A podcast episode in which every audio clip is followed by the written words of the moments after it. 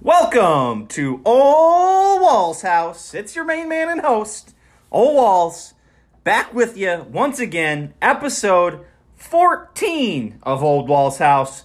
Got a fun show coming your guys' way. Before we get to that, you know where I'm going. Everybody knows. You're sick of hearing it. Housekeeping.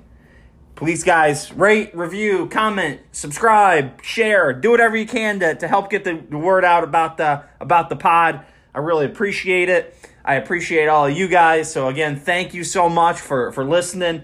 I, I appreciate the comeback week after week and, and listen to me ramble on. So again, thank you so much. Like I said, got a fun show here.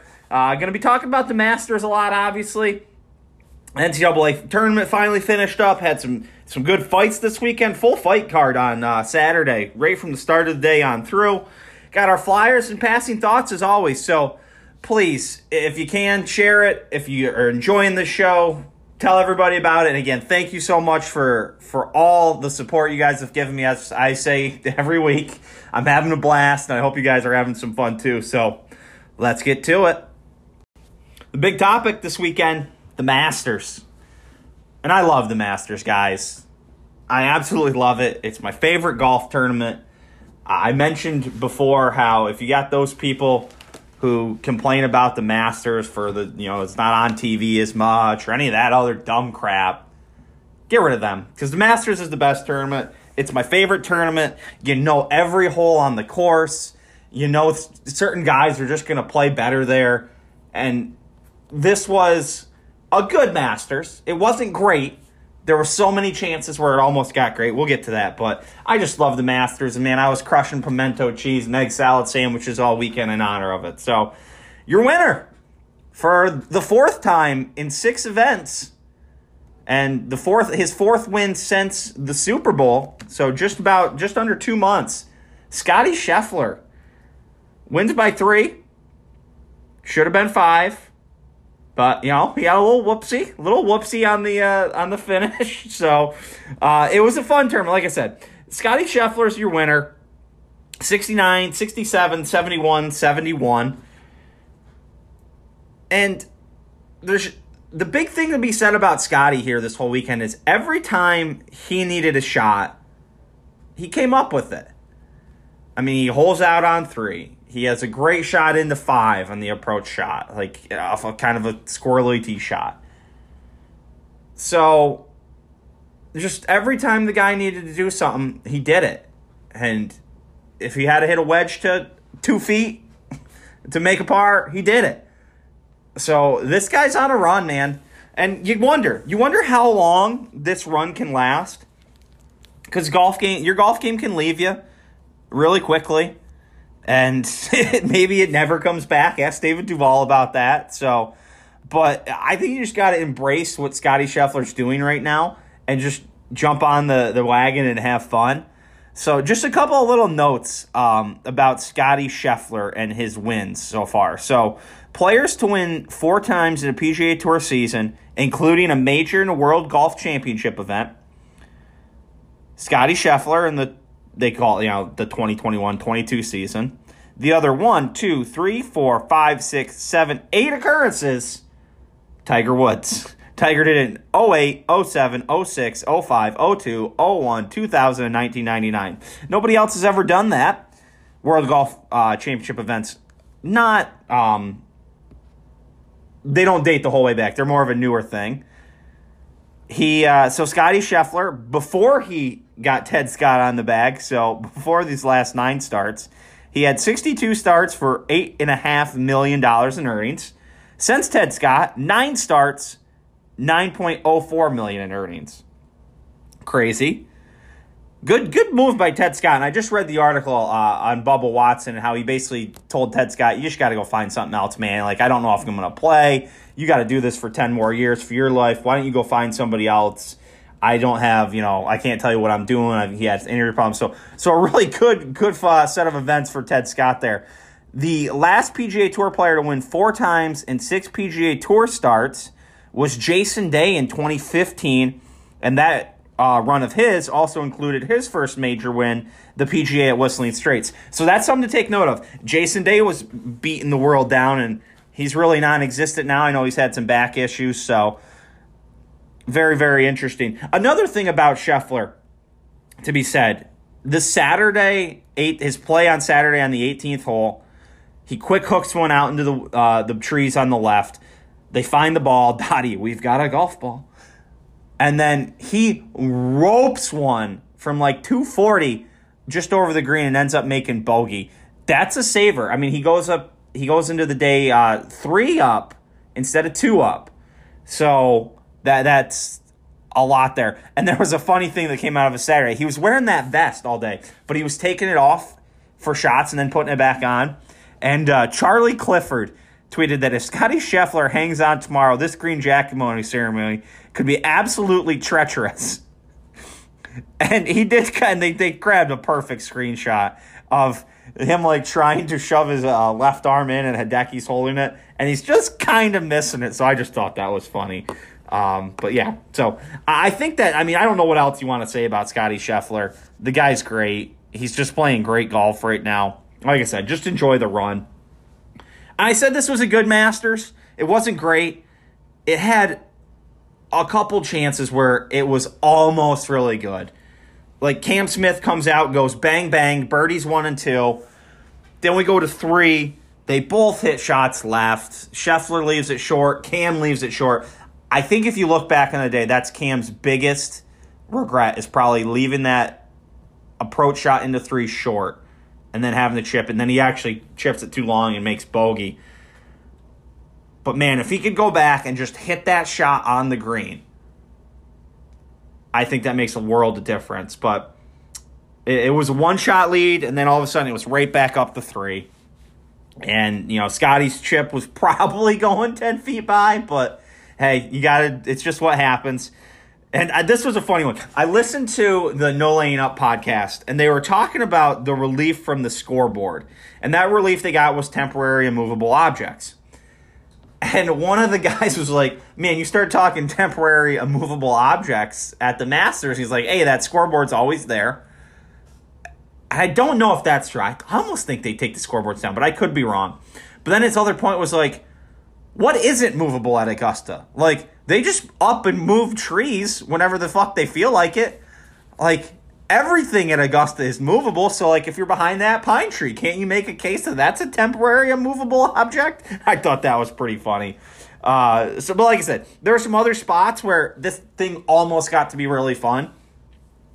Scotty bogeys 10, but so does Cam. But then Cam comes right back. Cam Smith makes a hell of a birdie on 11 on a hole that pretty much everybody just bailed out right on all week.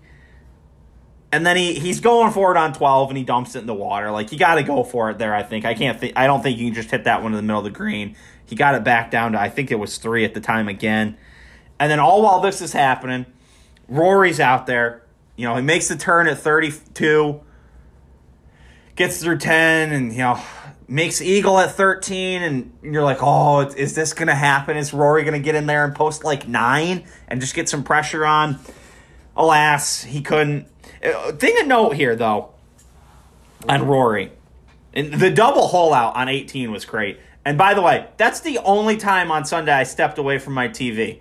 I was like, ah, this thing's out of reach. He, he peeled it out into the bunker. And then, of course, he holds it out when I'm like up getting some food ready for dinner. Just incredible. But yeah, Rory, 64 with pars on two, the part the first par five, and 15 where he had to kind of lay up and then wedge it on. So, man, you wonder, and he missed kind of a short putt on nine, kind of a what if. I mean, he holds out on 18, so, you know, always kind of the give and take there.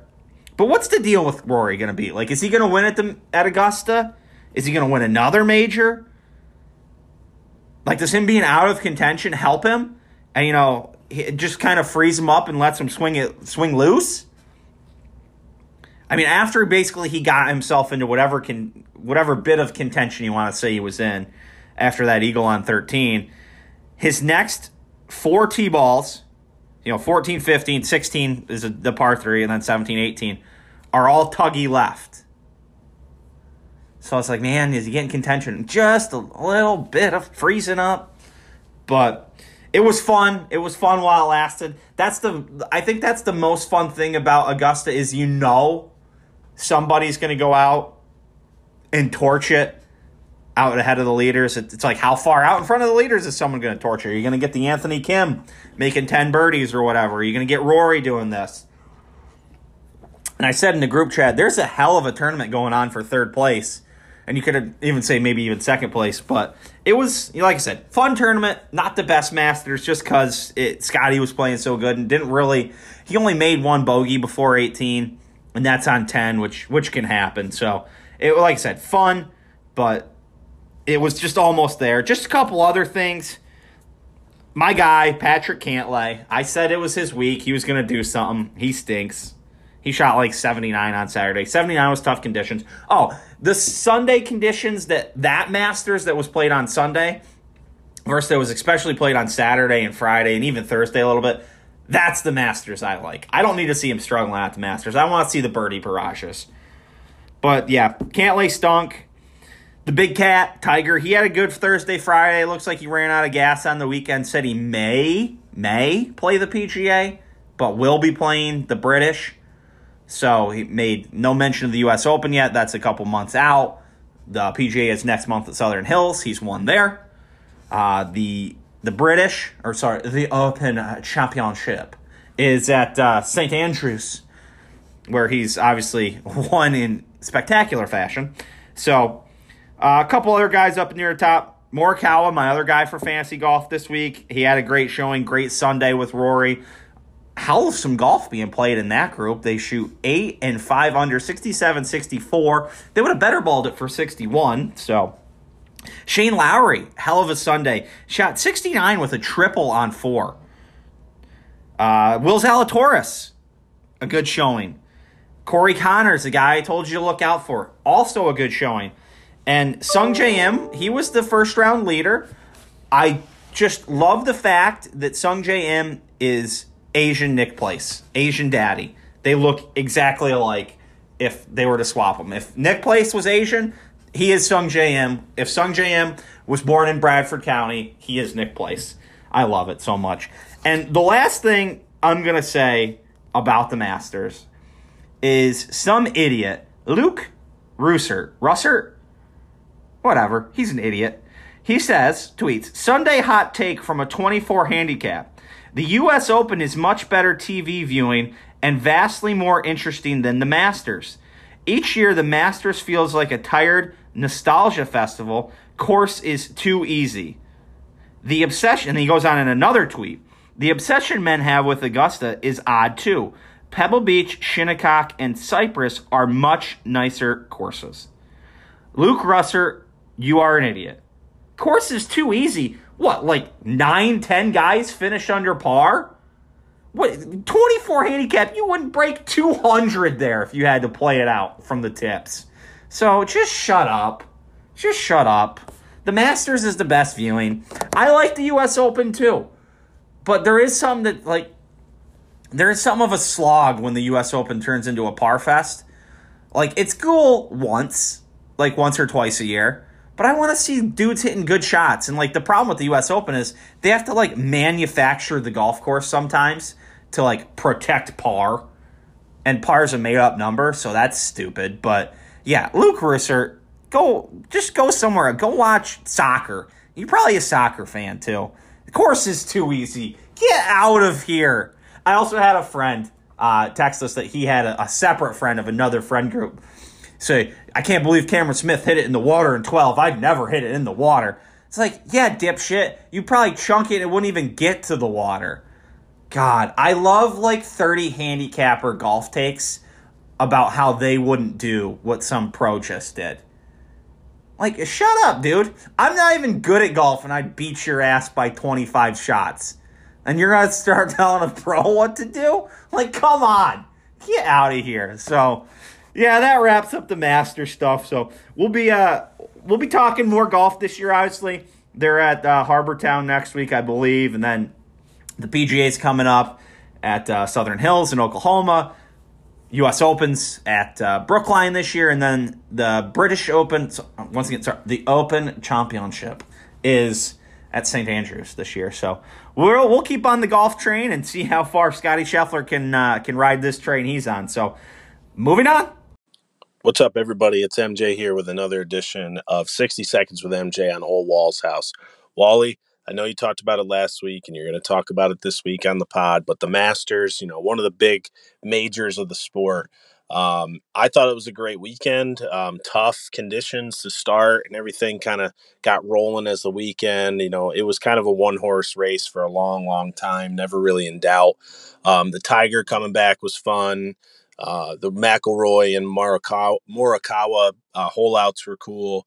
Um, but I'm going to have a question for you. Are you a little disappointed on the lack of coverage of the Masters? I know it was a runaway. I know everything like that, but you know, ESPN this morning was NBA playoffs and everything like that. So I'm just wondering, does it ever get to you the lack of coverage, even at a big major like that? MJ gone. So I said I was moving on from the Masters, but turns out my man MJ wanted to bring me back into it. And yeah, to answer your question, man, like yeah, it does kind of bum me out a little bit, but I under I've just kind of grown to understand where golf is. Like it's not for everybody. It's got this elitist old white dude with money kind of thing like to it. So like it's not going to draw to everybody. And I know that. I would love to see it get more coverage. I love golf. I love the Masters as I just babbled on about there previously. But I've I've kind of just come to accept it. Like I know when Tiger is in it, it's going to get all the press. But nobody else really moves the needle like that to get golf up there. I mean, Jordan Spieth did a little bit, Phil, you know, a little bit. But I mean, obviously, no one comes close to doing it the way Tiger did. So I just kind of understand, I guess. And like my my sports interests in the last few years have moved away from you know what would be considered the mainstream like other than you know football i still love the nfl obviously but like i'm into ufc i'm into boxing i'm into golf dabbling in some hockey this year. Like those just aren't the things that you're getting on ESPN. Like they're talking NFL, obviously. Then they're talking, you know, NBA basketball. They're probably talking baseball, but like I've just kind of come to to accept it almost. But so yes, I am disappointed, but it's just kind of it's just kind of what it's become. And hey, one day maybe maybe the golf will get more love and maybe old Wallace house will become more mainstream and I'll be able to give it more love that way. So, yeah, it does, but we've kind of learned to deal with it. So, a game that took place just one week ago, but feels like a year ago, the NCAA championship game. My heels went down. The Kansas Jayhawks are your 2022 NCAA champs. It was a fun game at times for me. It was a not so fun game for most of the second half, but Kansas beats UNC. It was a game of runs, man. Kansas started hot. I think they got out like 11 to 4, 11 to 2. UNC got it back to like 12 11. It goes, you know, kind of trading buckets to 22 22. And then the heels. The heels doing what they've done. Went on a 20 to 6 run. Or sorry, uh, a 16 0 run. The 26 runs coming later. A 16 0 run ended up taking a 40 to 25 lead at halftime. I was cautiously, cautiously optimistic at that point, and I knew I was in trouble when I got a text from my boss, and he said they could really do it, and I was like, "Oh no, there it is. There's the bingo, ba-ding!" And yeah, it happened. Kansas came out in the second half. They went on the 20 to six run, and they just turned the D up in in the words of some college roommates of mine, they started playing the fuck out of the D and just got got right up in Carolina's grill. They were forcing them off the three point line, making them take hard contested baskets, and it, it almost seemed like UNC just just ran out of gas. We talked about how they've been playing five guys, you know, dipping into the bench six and seven a little bit. I mean, Puff Johnson had a good good game gave some good minutes, puking all over the floor because he got smoked in the gut apparently. But yeah, they just it looks like their legs weren't there, their shots weren't going. And that's just the way it goes sometimes, man. Like basketball is a quirky game. Like you can have 20 minutes to just kill you. And if the shots aren't falling, you can't get into, you know, into your sets and and get in a rhythm. I mean, you saw it with Kansas. Kansas couldn't get it figured out in the first half on that 16-0 run just for the like the last 8 10 minutes. And you know, Carolina just never got it. Just a wild kind of ending. The dude steps out of bounds and gives Carolina a second chance. That's wild. Like, what are you doing? Stay away from the sideline first of all, and then just especially don't step out of bounds, but Kansas, Kansas is a second half team apparently. I mean, they had beat up Miami pretty good uh, a couple weeks back, and in the second half of that game, they won a 47 to 15 second half against them. So the Kansas Jayhawks, I was shocked that that's just the fourth title Kansas has won. Kansas have been so dominant in the regular season that you just assume they would have won more, and they've been a, a good you know program for so long. But yeah, just their fourth title, which is kind of surprising. I mean, it's not like it's just that puts them in like the top 10 all time. But yeah, and as far as the heels go, because obviously I'm a North Carolina fan, this was a team started the year. I had zero expectations, was barely watching any of their games. They get smoked against Duke the first time. But then something started clicking. They they had I think going into the Duke game they'd won 8 of their last 10 or 9 of their last 11. And then they, you know, roll Duke in Coach K's final game. Again, North Carolina beat Duke in Coach K's final game at Cameron Indoor Stadium. Just remember that. They play okay in the conference tournament. They run into a really hot Virginia Tech team. But then they get on this run, kind of like a magical Cinderella. I mean, not the, it's weird calling North Carolina Cinderella, but this like magical Cinderella type NCAA tournament run. And they just are lighting it up from the outside. You know, they're they smoke Marquette. They're killing Baylor before they let Baylor back into that game.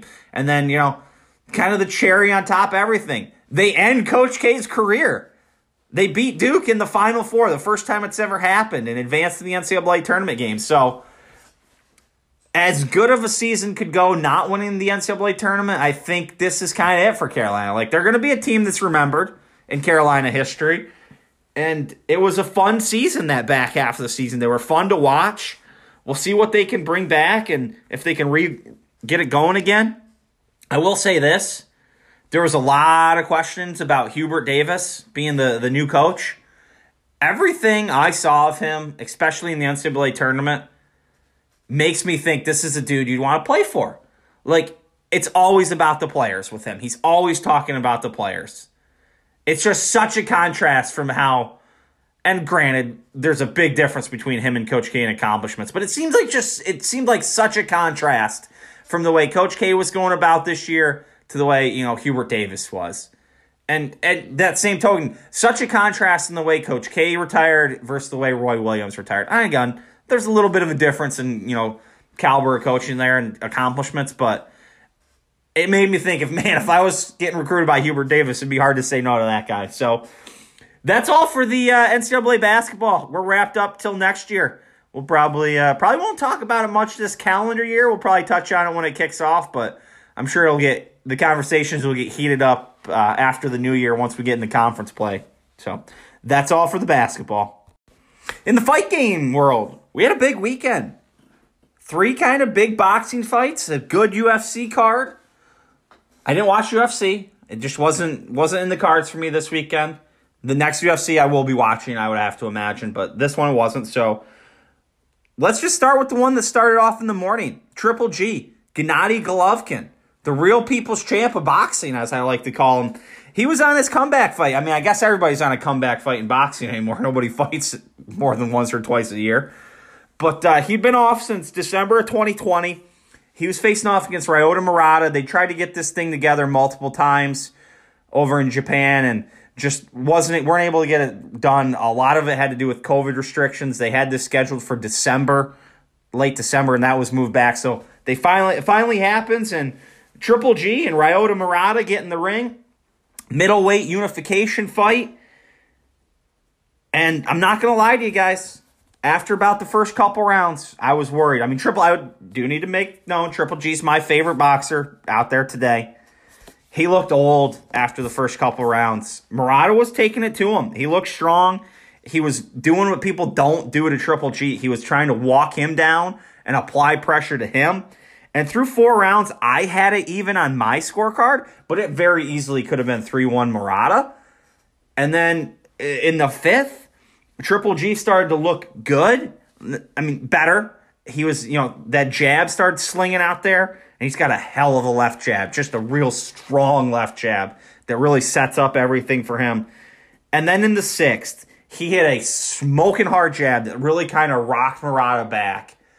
And then he followed it up with a straight right, right down the middle, knocked out Murata's mouthpiece. Definitely, you know, shook Murata. And it was a totally different fight from there. From that point, G was moving forward. He had him pinned on the ropes a couple times, was really setting in the combinations, doing that big overhand, like chopping left that he does where he just smacks you right on the top of the skull coming down and just started laying it on him. It looked like old Triple G, not Triple G who's old, just a half a step slower. It just didn't look like he had the same quickness and movement, but man, those punches were still thudding and just really laying it into him. So, and then right in the ninth, Triple G hit a beautiful counter right, sent Murata down, and then Murata's corner threw in the towel great decision, I think, by the corner. It wasn't getting any better. They showed some videos of Triple G going to his locker room afterwards to return his belt to him. Pretty customary thing. And Murata didn't look like he was in the best shape. Looked like he'd really the beating had taken a toll on him, and you know that, that puts him in the same category as a lot of people who who match up with Triple G. So, like I said, Triple G looked better in the second half. He looked old in the first couple rounds. Now, a couple things to be said. He's been off for a year and 13 months, whatever, a year and, you know, 14, 16 months almost. So some ring rust.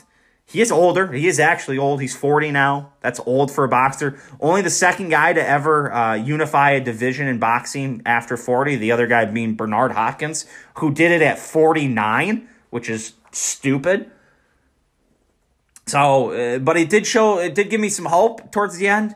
So all roads lead to uh, Triple G Canelo three in September. That is, I think, I think the stipulation is still uh, Canelo needs to be uh, in May here.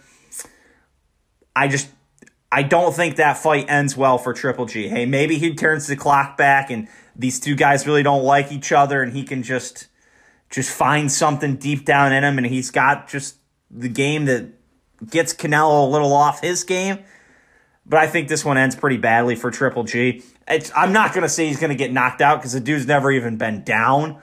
There's only been a couple of times in his entire career where he's been hurt, but I just think his game has gone downhill and Canelo's has gone up since they last fought. And as much as it pains me, I would I'm, I would favor Canelo pretty handily in that third fight. But hey, I hope Triple G, you know, proves me dead wrong, turns back the clock, and, and in September takes it right to Canelo and, and gets a and gets a win that he so much deserves because he beat Canelo in that first fight. I had him beat him in the second. I'm not going to argue with that fight going the other way, but but yeah. So all roads lead to Triple G and uh, Canelo round three in September. Other fights, we had Erickson Lubin and Sebastian Fundora. This was probably the most fun fight of the weekend, and that's just how I describe it. Like these two dudes were just throwing blows at each other. Remember, Sebastian Fundora is six foot six in the 154 pound division, so you can imagine what that looks like if you've never seen the guy. And we had just all action fight. These guys were getting in the, the phone booth, as they say, and throwing bombs at each other, trading shots all night. Lubin went down in the second. Fundora looked like he was going to put him on, put it on him there. And then Lubin just kept fighting, just kept fighting, just kept fighting. And Mauro Ranallo, the announcer, made a funny comment. He goes, It's going to be death by a thousand uppercuts for Lubin tonight because Fundora was really nailing an uppercut. It's just perfect for him. I mean, it just pretty much brings his arm up and it went right into his chin. And seconds after that, Lubin knocked down Fundora. But Fundora battled back and just kept landing bombs after bombs. So, two rounds later, after the ninth, Lubin's corner stopped it and Erickson Lubin's face was mangled. He had a, I they the word they used was hematoma, like on the bridge, like above the bridge of his nose between his two eyes. Looked like there was a fucking golf ball there. His other eyes were swelling shut. It was the right decision to stop that. It wasn't going to get any better for him. But just an absolute fun fight. These two dudes went to battle. It, it was the best fight of the night. And the worst fight of the night was Ryan Garcia and Emmanuel Tagoe. This was a, you know, like I said, another comeback fight in boxing. Ryan Garcia's been off since January of last year. He's had some mental health things, I believe, is what he said. And he got an early knockdown against Tagoe, and he kind of thought this was going to be one of those ones where he was going to get a quick knockout. I had said that. Oh, by the way, I had said Gennady Golovkin stoppage between eight and ten. Sprinkle that if you wanted to. So just you know, Ole Walls looking out for you. And uh, but yeah, back to Garcia. So he gets the early knockdown. I thought it was going to be pretty much fundamental from there, but Tagoe was just running right from the opening bell. He was just moving around the ring, not interested in getting in a fight. If he could make it dirty and maybe muff up some cards, that was probably his game plan. It didn't work. It uh, it didn't work at all. So ugly fight. Ends up going the distance. The the scores were 119, 108 twice, and 118, 109.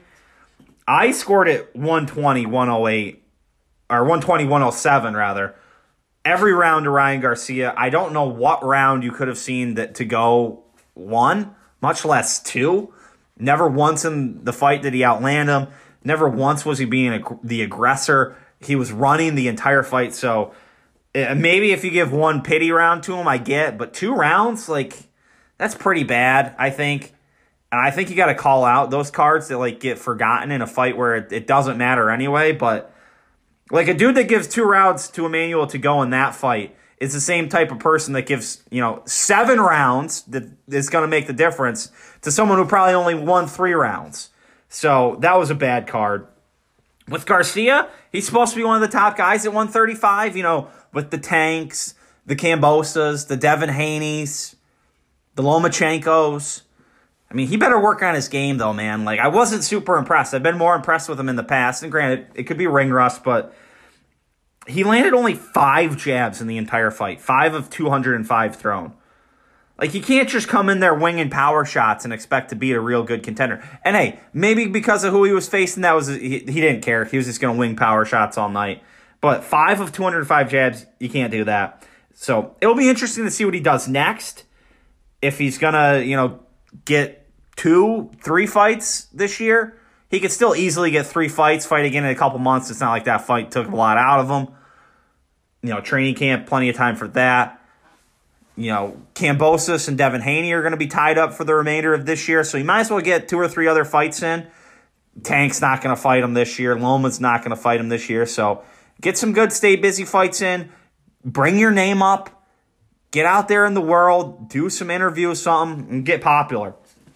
So, in the UFC, want to make it known. My brother, the worst picker of all time in UFC and fight sports in general, is now eight and one since we've been getting picks from him for the podcast. So he uh he got three. He went three and one this week. He was five and zero last time. So he was right on Mackenzie Dern, uh, and Volkanovski, he was wrong on Petr Yan. So Khamzat, uh, first big win for him in his career. Gilbert Burns is a dude. Be interested to see what they have him lined up for next. I didn't watch these fights, I said, but the vibe I got from what I read, what I saw on Twitter, is that people were less than impressed with Khamzat. Um, so take from that what you will.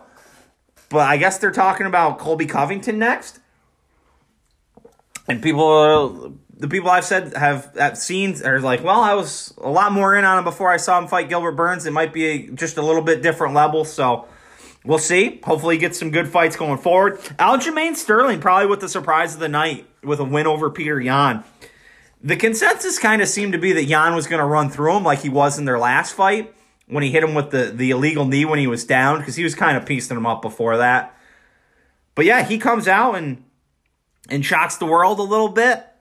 I mean, as much as the uh, the defending champ can shock the world, but he really neutralized again from what I read and the highlights and things I saw. He really neutralized Yan by really shooting a lot, trying to take him down, trying to get ground control. I think in one round he shot 22 times just to kind of throw Yan off his game. So just uh, just a, a good effort from him, and he's the champ. There's no disputing that now. So, like I said, the next UFC is going to be in a month. UFC 274. This is a fun one. I'm going to get this one. or be a, it's somewhere that gets it. Well, I'll be watching a couple of three really fun matchups on that for the uh, for one championship. We got Charles Oliveira and Justin Gaethje. That's going to be a fun fight. Rose Namajunas versus Carla Esparza. Thug Rose. Always fun to see Thug Rose fight. And then two guys kind of at a crossroads, a crossroads fight. Michael Chandler, Tony Ferguson. Both on a little bit of losing streaks here. Michael Chandler, never in an unexciting fight. Same with Tony Ferguson. So that should be a fun one. Be looking forward to it. That's a pack day. That's May 7th. Kentucky Derby's that day. UFC 274's that day. Canelo fights Bivol that night. Like that's a fun day. We're gonna definitely have somebody on to talk to us about the Kentucky Derby, so keep your eye out for that. So that wraps up all the uh, all the big news in the fight game this week. So now it's time for a Flyers update. Three games, one and two record. Not getting too far away from keeping draft spots. Start of the week with a uh, a four to two loss to Columbus. Mixed in a four to one win over Columbus at Columbus. Little home uh, homecoming game for Cam Atkinson there. And then Saturday, a 5 through loss to Anaheim. I was watching this one. Didn't catch that earlier, too. You know, work travel on the one, and then uh, after the Masters, just wasn't wasn't watching anything else. But yeah, Saturday, jump out. 2 0 lead in the first. Then get outscored 5 to 1 over the last two periods. You know, at this point, it's kind of just hurting my soul, man. I know there's not much left in the season for the Flyers, trying to trying to grasp it while I can, and you know, maybe uh, you know, maybe it'll hurt my soul less to watch some hockey in the in the uh, the Stanley Cup playoffs when the Flyers start out there fi- finding ways to lose games. So yeah, the Flyers are really digging me deep, digging me deep, just ripping me apart as the as the season winds to an end. So one and two week, just an absolute brutal loss on Saturday after getting out 2-0. So well, we'll be back next week to cover it. It's kind of a slow sports week. I'll have plenty of time to watch my Flyers, so maybe maybe we can end the season strong, or maybe we just keep keep adding stock to those draft picks. The time is now for my passing thoughts. So I saw this in the aftermath of WrestleMania. If you, for those of you who watched, there was a in the Johnny Knoxville Sami Zayn match they pulled out the giant hand from Jackass and you know smacked Sami Zayn with it. And again, for those of you who remember the Attitude Era, Mark Henry was in a storyline once with Mae Young, where Mae Young gave birth to a hand. And so Mark Henry took a picture of that and tweeted out, "I produce all I do. All I do is produce generational talent." Hashtag WrestleMania. And I just thought that was really funny those of you who don't watch pro wrestling aren't going to get that one bit. So I apologize for leading you guys down that road to start. But that was that was the first thing I saw. I think I saw it right after the pod was released last week. So that was a great one. I uh, I also saw that a uh, a Southwest Airlines passenger was a arrested for jerking off. They said four times during a flight. And uh, well, they said masturbating, so I'm just gonna assume it was jerking off. That sounds like a dude thing to do. And uh, you know, sorry uh, to Alan, but I'm I'm assuming uh, Alan from The Hangover that it's just frowned upon. Apparently, it's more than just frowned upon. And I also saw Mario Lopez was who tweeted it that I saw, and he said apparently three times the limit for how many times you can jerk off on a Southwest flight before you're tossed off the flight. So, yeah, don't uh, don't be jerking off on planes, people a couple of anniversaries of uh, albums released.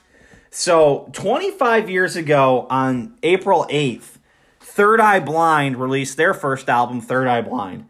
Now, that's my absolute favorite album ever, CD, whatever you want to call it. And I, I, I encourage anyone to go back and listen to it. The lead singer of Third Eye Blind is kind of a jackass. I don't think there's anybody left in the band from then ex- except for him. But man, there's some bangers on there. Semi-Charmed kind of life. Jumper, how's it gonna be? Then you know, then you get into some of the deep cuts. Oh, just an absolute great album.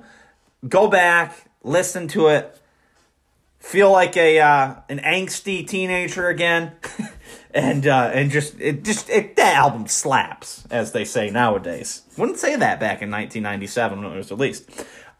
But another album from another one of my favorite bands, Gutterflower from the Goo Goo Dolls, was released 20 years ago on April 9th. And I think this is a very underrated Goo Goo Dolls album. You know, you get all their Boy Named Goo, uh, the album with Slide on it. Like all those other albums get a lot of the love for Goo Goo Dolls, but I think this one is as good as any. Like I said, doesn't get all the love, but you got some great songs. Big Machine, Think About Me, Here Is Gone, What a Scene, Sympathy, uh, Tucked Away. So just another good album. I, I really like those. Are two of my favorite bands ever. So was, I thought it was kind of funny to see that those both were uh, were having some anniversaries on back to back days. In a uh, in another tweet I saw, somebody tweeted, and I don't even remember what it was, and I'm, I'm the words are a little different, but this is the gist of it. Men pick their favorite sports teams at age 11 and let them make them upset for the rest of their lives. That's so true. So true. For some reason, we decide we're fans of a team. Most of the time, like she said, 11, many times younger. I mean, I've been a Packers fan since 1997. I was a North Carolina fan, uh, probably in that general time frame. I was an Indians fan uh, as a kid. Just you know, I watched Major League. And what have those teams done for me? North Carolina's been by far the best. In in the time I've been a North Carolina fan, they've won a title in 2005, 2009, 2017. Been the title game this past year and again in 2016. But I mean, losing the title game is isn't super satisfying. The Packers have been brutal. I, I, the first time I ever became a fan of them was when Brett Favre won the Super Bowl that year. Since then, it's just been utter disappointment, heartbreak. I mean, I can just list them off for you. I mean, Favre throws the interception, the Seahawks thing, these past three years with Rodgers, like oh, the Indians. I mean, the 2016, just rip your heart out losing to the Cubs. I, they're not even the Indians anymore. They don't spend any money. I don't even know if I'm still a fan of them. the tweet hit me harder than I thought it was going to hear it here. I thought I was through the pain of reading that tweet, but nope, I just relived it for you. Yeah. So so that happened. So we're going to move on before I, you know, feel like jumping off a cliff. Oh, another tweet. I got a couple other. There's like three tweets coming up that I saw. So here's one. Apparently there's this dude Thor Benson is a, uh, I guess he's a writer for the Daily Beast. I don't know what the Daily Beast is. I just hear it mentioned from time to time. But apparently, this dude tweeted out that he just ran into Andy Ngo at a bar in New Orleans, and I politely told him he's a garbage person. So Andy Ngo is like this dude who covers Antifa but doesn't like Antifa, so Antifa doesn't like him. So they throw shit at him all the time. Like they peg him with shit and like he's been smoked in the back of the head with hard shit and then they throw milkshakes at him. The dude's like 5'8, 170, like little Asian dude. And this Thor Benson seems like he thinks he's a fucking tough guy for going up to him and saying that he's a garbage person. And then like other people are tweeting at him like, "Oh, you should have hit him. You should have clocked him." And he's like, "He just left. I think my comment made him nervous." Well, the catch is that Andy Ngo tweeted out that he's like, "Yeah, he's just saying this to some random Asian guy in New Orleans. It wasn't me." And then he's like, "Oh, would have been more convincing if I hadn't responded when you called when I called your name." It's like, so I'm missing the point here. So either A, Thor Benson thinks he's a tough guy because he's like verbally uh, harassing somebody at a bar. And I mean, I don't know how big Thor Benson is, but I mean, Andy Ngo's a little guy, so chances are he's bigger. So you're verbally harassing some little dude at a bar that's just, even if it is this guy that you don't like, he's just there having a drink, probably it may not even be him. So you're just randomly, you know, accosting some other little Asian guy. Like, are you supposed to like? Is that supposed to make you cool? And then, like, if it actually didn't happen, like, that's what you came up with to like get clout. I mean, apparently it's working because I'm talking about the dumbass. But like, and if if it is real, and he went after him because he's a little dude and he felt powerful over him. It's the same thing why Will Smith hit Chris Rock. Like, Will Smith doesn't hit The Rock. Thor Benson doesn't talk go up and talk shit to someone who's 6'3, 260. Like, don't be a douchebag, man. Like, yeah, I get it. You don't like him. Leave him alone. He's just out in public. Leave him be. Loser. Like, hey, I don't like you, Thor Benson. If I see you out in public, I'm just gonna be like, yeah, this guy's a douchebag, and I'm gonna walk the other way. If you are gonna say something to somebody, at least be man enough to like find out if it's actually him. And then don't feel so proud that you made some dude uncomfortable that they had to leave a bar. Like you're you're really cool, dude. Real cool. Okay. Uh, there was also a guy, Tom Nelson, who's apparently running for some sort of office in Wisconsin. And so Elon Musk recently paid $3 billion for some Twitter stock. And this dude wants Elon, Elon, sorry, Tom Nelson wants Elon Musk, instead of taking that 3 billion to buy Twitter stock, the $3 billion of his own money, he wants him to pay for roads and schools. Apparently, he wants him to pay for roads and schools in Wisconsin. I don't know that Elon does anything in Wisconsin, you know, any business. I mean, he sells cars there. But it's not like he has like a, a factory or something there. And it's, you know, his money. Didn't he just pay something like 11 billion in taxes? And I saw someone said that in like the Twitter comments, like he just paid 11 billion in taxes, and they're like, that only funds the federal government for like 12 hours. Well, maybe we should stop spending so much fucking money then. That 11 billion doesn't go as far as it used to. And maybe we should stop asking other people for their money to do our jobs. Just a thought. Just a thought. And I'm sure Tesla and the thousands of people they employ create a good, you know, they're making these electric cars for the you that you people all think are the future. So yeah, stop asking for other people's money. Ooh, you know who does ask for other people's money very well apparently is uh, Stacey Abrams. Stacey Abrams ran for governor of Georgia. I think this is like 2018. You like have to disclose your net worth and stuff, and I don't know how they found this out. And this is a tweet, so again, could be true, could be false. I tend to believe it's true though. But her net worth was $109,000 when she ran and then eventually lost the governor race. Now she's worth $3.2 million. What? What? How does that happen? How did like, and I don't want this to just be like, she is a Democrat. I don't want this to be like a Democrat Republican thing. Like, I lean right, obviously. Probably could have figured that out by now, but like, Republicans do this too. Like, how do these politicians, Democrats and Republicans, just get filthy fucking rich when they're supposed to be making like $150,000 a year. Like they go from making a hundred to two hundred thousand dollars a year to having net worths in the multiple, multiple millions, hundred millions. Like the Nancy Pelosi, look up her net worth. Like something's wrong, and like this person isn't even in pot. Like it didn't even win. What's she been doing? That like how is she worth three point two million dollars? Why are we letting politicians get rich in this country? It's so stupid. They're supposed to be civil servants. Like this isn't supposed to be some popularity contest that allows them to get rich while they bankrupt the fucking country because they don't give a shit about anybody they're supposed to represent. so yeah. Yeah.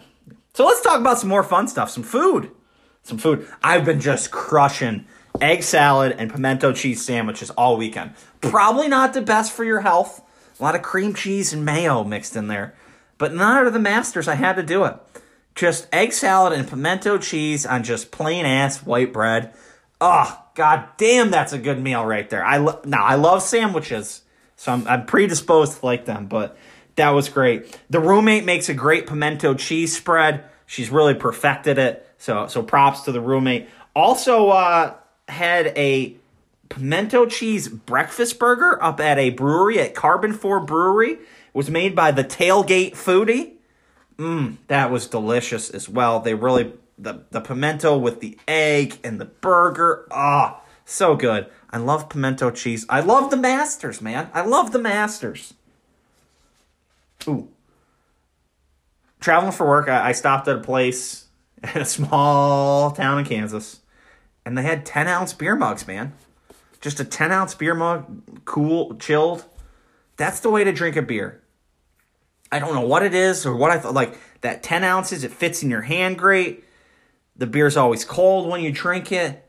It just feels like the right amount per like per drink. So 10 ounce beer mug, I think is about the perfect way to go. Perfect way to go. Also, food wise, made a beef tenderloin. The roommate found a whole beef tenderloin on sale at Aldi. Aldi's a wild place. But she found this beef tenderloin on sale, $29. $29. I mean, those things can be like 70 bucks for the size of beef tenderloin we got. So I prepped it up. I did my research. Prepped it up, tied it up, salted it, peppered it. Lawry's on there. We got it ready. We put it in the fridge to let it dry out so we get a nice crust on it. Then we got it out of the fridge a couple hours before cooking to bring it to room temperature A little olive oil and, and a little garlic butter that that the roommate made up for it. Then we seared it. Seared. I ended up cutting them half so I get them both going. Seared it on all sides. All sides. Got a nice good sear on the outside. Then we put it in the oven to cook. We covered it in that garlic herb butter to cook so it would melt right into it. Oh, it was delicious. Absolutely delicious. So Fuck you, Bill Gates. I had a nice piece of meat. I'm going to be having more of it this week, buddy. Take that. And now, some TV and movies I've been watching. Some people asked me about this, and uh, I did a little question and answer thing on the Instagram. Got some questions about some TV and movies I've been watching. So, couple of movies I watched this past week. I was doing some flying, so, you know, perfect time for a movie. So, I watched 21 Bridges. Uh, it's got Chadwick Bosman, or Boseman. I don't know how you say that R.I.P. Good actor. Good actor he is. Taylor Kitsch, you may remember him as Riggins from Friday Night Lights. J.K. Simmons, that dude's been in a lot of stuff. Uh, Whiplash, I think he was in the the Juno movie about the abortion shit. Uh, he's in a lot. Of, he's in like all of the Spider Mans Is the the newspaper dude. And this was just a good crime drama thriller action type movie. And I love superhero movies. I love sci-fi movies. But it feels like all the movies lately have like been down that road. And I just felt like watching this. I was like, oh, this is just a good action thriller. I mean, I know it's not real, but like about like a real person in a real place. It's all set. Possible spoilers coming up. I don't know. Just heed my warnings for the next couple minutes here. Possible spoilers. But like it's just set in New York City. It all happens in one night. You know, there's a twist, there's some corruption. We're talking about drugs and cops and and gangsters and just and it's just fun. Like it wasn't too serious. It didn't take itself too serious. Like it was a good popcorn movie and like I just really enjoyed watching a movie like that. It's been a while since I'd seen a new movie that wasn't like part of a franchise part of you know a superhero movie, a sci-fi. Like it was just a like a real life movie. I mean, I've, again, obviously not real life, as you'd see. And shit, maybe who knows? It could be. But it was just fun, man. I just really enjoyed it. Also watched.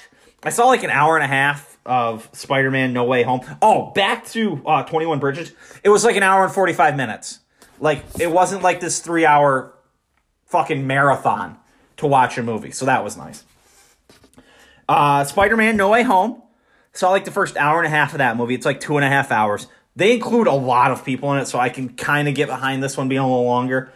Again, spoilers. I think everyone knows this already though. But like they brought back all the old villains from like all the different Spider-Mans, like Doc Ock. They brought back Willem Dafoe to play uh, the Green Goblin. They had the uh, the lizard dude. Jamie Foxx is in it as Electro they brought the other two Spider-Men back, Tobey Maguire, and I can't think of the other dude right now. But they must have spent a billion dollars on this movie. I have no idea how much money the the budget must have been to get this thing going. But it was fun, man. It was a fun movie. Budget was two hundred million dollars. God, you would have thought it had been more. It did a box office of one point eight billion somehow. Jesus Christ. So yeah, so that was a fun movie. Uh, I haven't seen it all, so gotta hold back my count. Andrew Garfield was the dude's name. So yeah, Tobey Maguire, Tom Holland, Zendaya, Andrew Garf- Garfield, Marisa Tomei, Willem Dafoe, just Jamie Foxx, Thomas Haden, Alfred Molina, Benedict Cumberbatch, just absolutely a ton of people in it. So just really, really crazy. And the last thing, the last thing here before I let you guys out, before we get out of here, been also watching Mayor of Kingstown. That's a uh, show on Paramount Plus. It's a uh, it's a series from Taylor Sheridan, guy who made uh, Yellowstone, 1883. He's also written uh, Sicario. He wrote one other, Hell or High Water, I think is the name of the other movie. But this is a good show, man. It's dark, it's gritty, like it's heavy. Like this isn't like your feel good show to come home. Like if you've had a long day at work, you're like, I just want to come home and throw something on the TV and have a drink and like just hang out. Like, nah, not this one. Like you got to be kind of in an okay mood to watch this because, like I said, this thing's dark. Like we're talking prisons, gangs, murder, you know, all the nasty shit in the world. But uh, one of the reasons I like it, I think, is it's stuff you don't see every day. Like again, it's not a superhero movie. It's not sci-fi. Like it's again, hopefully it's not too realistic, but like it's grounded in like a reality-based thought. But yeah, it's a good show, man. Probably my favorite Jeremy Renner performance since he was in the town. I love him in the town, but like I said, good show. It's it's different. It's not like I feel like I haven't seen this show six other times and just this is just remorphed and moved to a different part of the world. Like it's a good one. It's it's got different topics that you're not used to. I think it's very interesting. I will say this, the Paramount Plus app I have not been happy with. It's been slow and cutting out. It'll just be like we can't play this for you. So all that's been kind of bullshit, but I would suggest if you can handle something kind of kind of heavy, check out Mayor Kingstown Check out 21 Bridges for a fun popcorn movie. I want to see the rest of Spider-Man No Way Home, so those are all things I would uh, I would say to watch. So let's get this thing wrapped up. Closing time. Okay, everybody, let's wrap this up. Thank you, thank you, thank you very much for checking out another week at Ole Walls House. Really appreciate it. Appreciate all you guys. Like I said, I know I've mentioned this in the past. Looking at some uh, some extra shirt options, so if you guys are interested in that, let me know. Maybe I'll maybe I'll throw out a little uh, thing on Instagram about doing some shirts. Well, have to see. I'll be back next week. Uh, slow sports week coming up. I think we're going to see a lot of that going forward here. We do have the draft in a couple weeks. We're going to have a couple people on to talk about that, but I think I've got something in the hopper. Next week it's going to be a little different, little less sports related. I don't want to say too much until it's like done, and I, I can. I don't want to promise something I not deliver, but I think you'll enjoy it. I'm looking forward to it. So we are going to be back next week, no doubt about that. And I think I'll have a pretty interesting thing to talk about. So again, thank you, boy. Thank you, everybody, so much. I appreciate all you guys coming back and listening every week. Look forward to being back here next week with you guys. Till then, peace.